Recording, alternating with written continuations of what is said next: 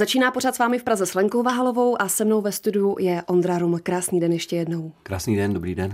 Zapomenutý příběh, vaše poslední album. Mě překvapilo, že to nebyl úplně váš nápad, že jste byl osloven. Tak jak to vzniklo? Vzniklo to tak, že já už se leta znám s, se skladatelem eh, Davidem Rotrem a on má kamaráda Zdeňka Novotného Bričkovského. Zdeněk Novotný Bričkovský je člověk, který učí hudební výchovu na základní škole v Novém městě na Moravě a prostě ho jednoho dne napadly tyhle písně, které jsou na tom albu. Opravdu je měl v podstatě složené nebo hm, zachycené, jak říká on, eh, během jedné a možná dvou hodin v létě, v parném létě. A zjistil, že má před sebou najednou ucelený betlémský příběh, možná z trochu jiného eh, pohledu, než doposud znal. A tak eh, ty písně vzal a začal je hrát dětem ve škole. A dětem se to moc líbilo, nakonec to vyústilo v takovou jako vlastně školní besídku nebo takové vánoční představení, které opět velmi zaujalo všechny eh, přítomné i rodiče těch dětí a tak dále. A Zdeněk najednou pocítil nějakou touhu nebo pnutí, že by možná s těmi písněmi se dalo dělat něco dál. A tak zavolal právě již zmíněnému eh, Davidovi Rotrovi, svému kamarádovi. No a ten oslovil mě, jeho vlastně napadlo, že bych to mohl naspívat já. A takhle se to ke mně dostalo. A co ten text? Protože tam je často text, který je vlastně modlitbou. Tak text je převzatý. No, no modlitba tam je jedna, tam je, tam je vlastně uh, Buď pozdravena Marie, to, to je vlastně hnedka druhá píseň na tom albu. A pak tam jsou v podstatě texty, které uh, napsal nebo zachytil Zdeněk Bričkovský uh, právě před tím svým kamenným domem jednoho letního parného odpoledne. A proč zrovna Ondra Ruml, jak jste přišel jim do noty? No, oni asi... Takhle, David Rotter je můj kamarád, už delší dobu se známe a spolupracovali jsme eh, na nějakých písních pro Michala Horáčka, potom také nějaká, nějaká divadelní hudba. Eh, byla tam, tuším, Roma a Julie, inscenace v Brně, která se hrála. Tam jsem naspíval takovou jako úvodní píseň k tomu představení. Eh, no a tak se s tím Davidem Roterem tak jako potkáváme. Navíc jsme ještě vlastně eh, před dvěma lety eh, David napsal oratorium Já Job, které se hrálo ve Zlíně, dvě představení. Bylo to vlastně se Zlínskou filharmonií, hrála tam ještě tanečnice Linda Fernandez Saez a Bolek Polívka, který, mm-hmm. k tomu se ještě asi dostaneme, mm, tak Bolek Polívka v tomhle oratoriu právě měl taky úlohu takového vypravěče. Posloucháte pořád s vámi v Praze se mnou stále Ondra Ruml. Krásně jste mi nahrál Boleslav Polívka, tam má průvodní slovo na vašem posledním albu Zapomenutý příběh. Tak eh, je to i díky tomu, že působil v tom předchozím projektu, nebo proč zrovna Bolek Polívka? No, ta provázanost je... Eh, mnohonásobná nebo několikanásobná v tom smyslu, že právě já jsem se s Bolkem potkal poprvé jako, jako, jako s kolegou nebo s člověkem, se kterým jsem spolupracoval právě na tom oratoriu Já jo, v Zlíně. A já jsem zpíval a Bolek mluvil. No a tam jsme spolu byli nějaký čas uh, jako ve společnosti a sedli jsme si velmi, máme podobný smysl pro humor a tak nějak eh, cítíme navzájem k sobě určitý respekt takže tam jako vznik, tam bylo takový, tam byl takový zárodek té spolupráce, ale to jsme ještě nevěděli vůbec, že nějaký album Zapomenutý příběh vznikne. No a e, druhý důvod vlastně, proč ten Bolek vlastně namluvil tohle album, je, je ten, že s Davidem Rotrem jsou velcí kamarádi mm-hmm. a David mu e, napsal teďka vlastně hudbu k, k, k Bolkovému poslednímu představení Šašek a syn, kde zároveň David Rotr i hraje jednoho z šašků taky, takže Eh, ta provázanost je jako velká. No. Mě právě napadlo, protože u Bolka je známé, že, si, že jen tak do nějakého projektu nejde, ať už je to natáčení, nebo audiokniha a tak dále, Aha. nebo divadlo, Aha. tak mě překvapilo, že v úzovkách tak jednoduše vstoupil do tohohle projektu, ale když jste vysvětlil to pozadí, tak je to celkem logické. Nebylo tam jediné zaváhání z jeho strany. Mm, já si nemyslím, že, že by tam bylo zaváhání v tom smyslu, že by do toho nechtěl jít jako ve vztahu k tomu dílu, ale spíš eh, časové, jako časové možnosti. Ehm, a jinak, co jsem slyšel od Davida, tak Bolek se o to velmi živě zajímal, o to téma. A myslím, že ho to jako přitahovalo, tak proto možná i do toho vstoupil taky. Natáčeli jste společně, anebo potkali jste se ve studiu s Bolkem? Bohužel ve studiu jsme se nepotkali, ale potom jsme se potkali na křtu a vlastně koncertu, který byl spojený s křtem toho Alba v divadle Radka Brzobohatého, který proběhl 10. prosince. A tak tam jsme se potkali vlastně na jevišti a Bolek eh, tam eh, vlastně, my jsme tam vlastně přehráli celé to album tak, jak je na té desce. Takže tam Bolek seděl s námi na jevišti a vždycky mezi písněmi říkal to mluvené slovo. Jaké jsou zatím reakce na desku Zapomenutý příběh? No, ty reakce, já mám velkou radost, že, že ty reakce jsou kladné a vřelé. Nevím, co víc bych k tomu řekl. Eh, píšou mi lidi na Facebook, mm, píšou mi na Instagram, píšou mi e-maily, Eh, a všichni ve směs, teda ne, nezažil jsem nebo ne, ne, nedostal jsem zatím žádná negativní reakce, tak jsem rád. Ve studiu Reginy DAV Praha je stále Ondřej Jaruml, muzikant, zpěvák. Povídáme si o posledním albu Zapomenutý příběh a určitě bychom měli vysvětlit, proč vlastně Zapomenutý příběh. Já bych úplně se nesnažil o to vysvětlovat, proč ten příběh je zapomenutý. To bych nechal spíš na posluchači, aby třeba si k tomu sám nějak došel. Ale je pravda, že nám se ten název velmi líbil, protože v sobě nese určité tajemství. A to tajemství eh, my se nesnažíme vysvětlit, nebo autor se nesnaží vysvětlovat přesně vlastně, čím je ten příběh zapomenutý nebo proč. Ale je pravda, že je tam určitý pohled na ten známý betlémský příběh, a ten pohled je z trošku jiné strany nebo v trochu jiném světle, s velkým s, záměrně říkám a zdůrazňuji slovo světlo, protože s, tím, s tímto eh, slovem nebo s tímto tématem, vlastně s tématem světla vůbec se eh, na tom albu hodně pracuje.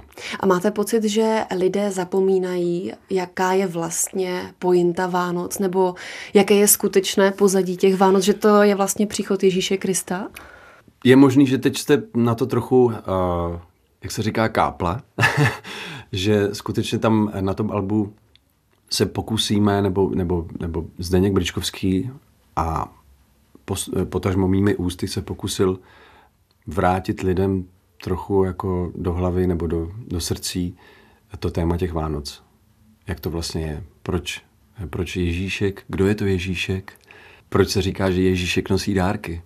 Když přitom vlastně každý potom časem zjistí, že to je trochu jinak, ale ono se to nevylučuje. Já si myslím, že ten Ježíšek skutečně nosí ty dárky skrze nás.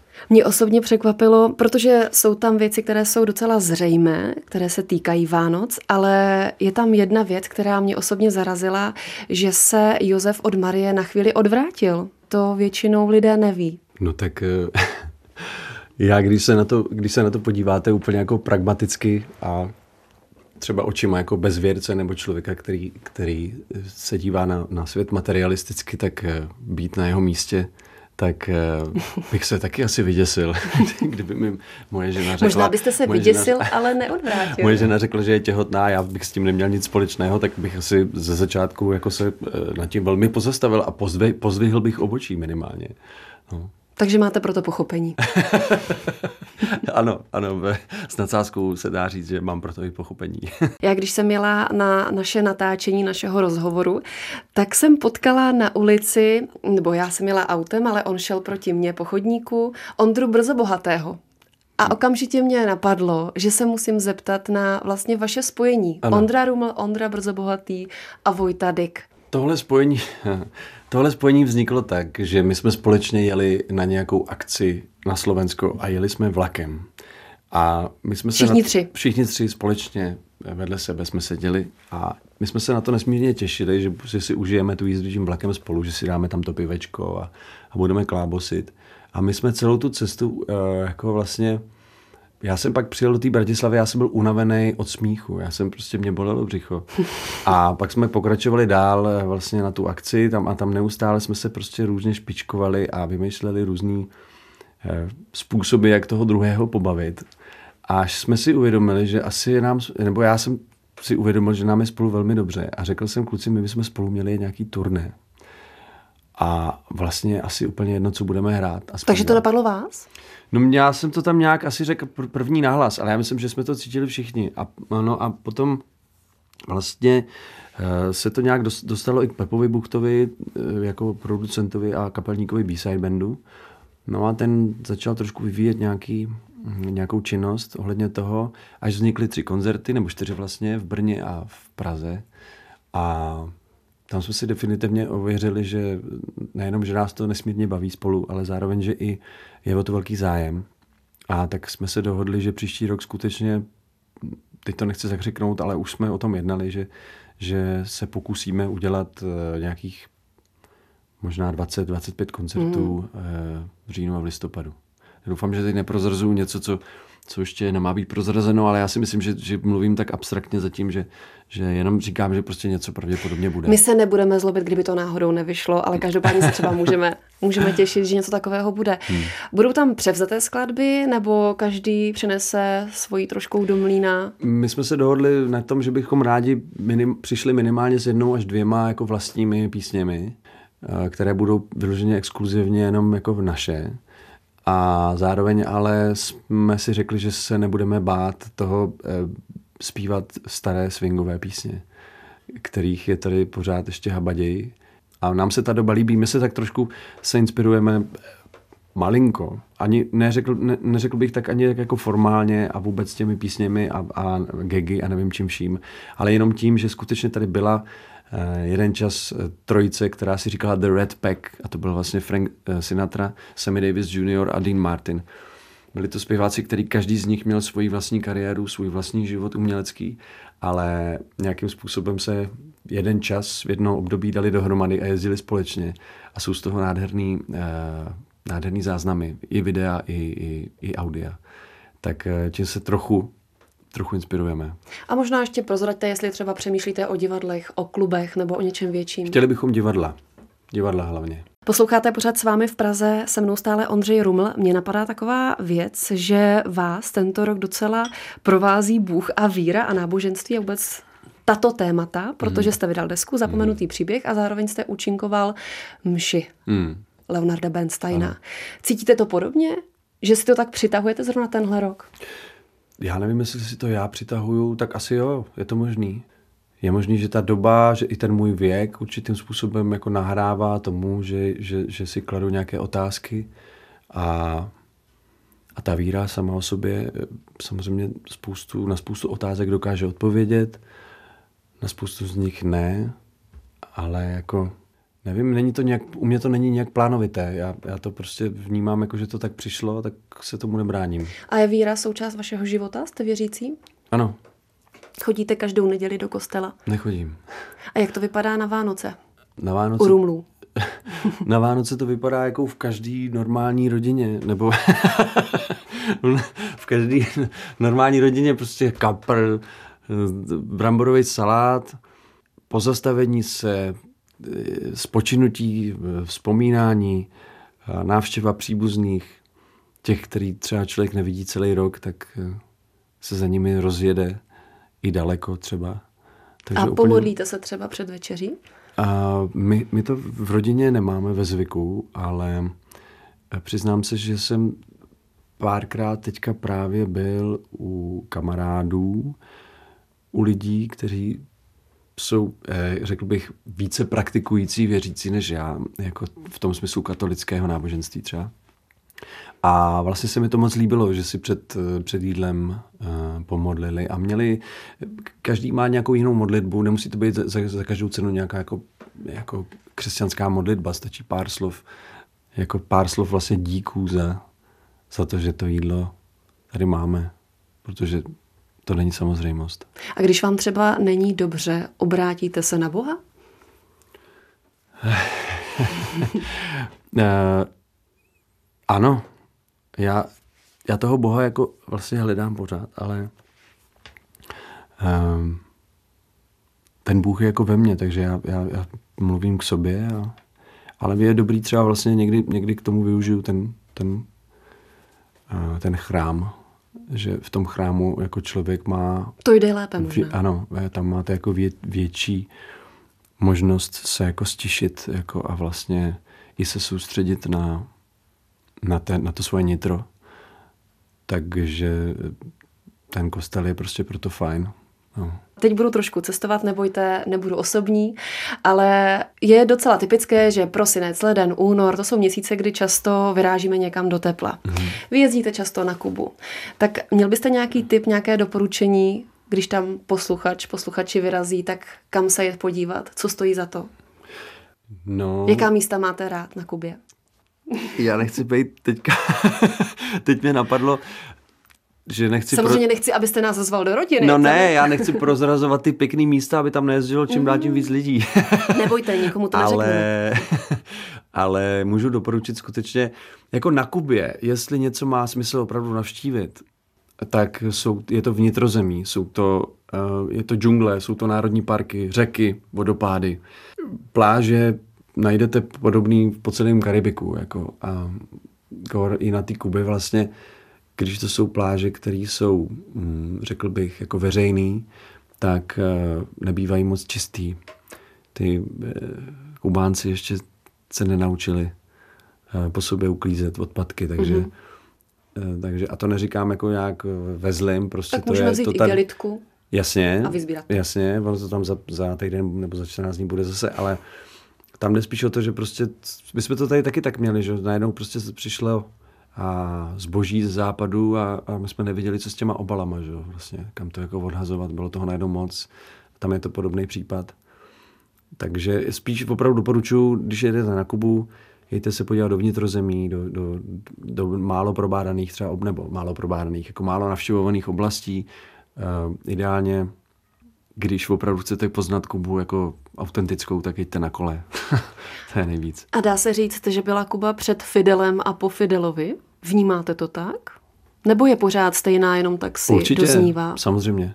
Tak jako to, to vám řekne každý uh, Kubánec, jako, nebo každý, který to zažil, ten přerod tam, tak on už těch lidí už jsou docela staří, ty, kteří mm. zažili to před a potom, ale, ale to bychom se pouštěli teďka do politických jako debat, samozřejmě.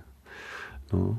Ale určitě to tak bylo. Prostě tam předtím tam byl velký kapitál americký a, a bylo tam uh, jako ten blahobyt takový takzvaný, že? a pak to jako uh, přijeli prostě na lodi tam kucí a, a udělali revoluci.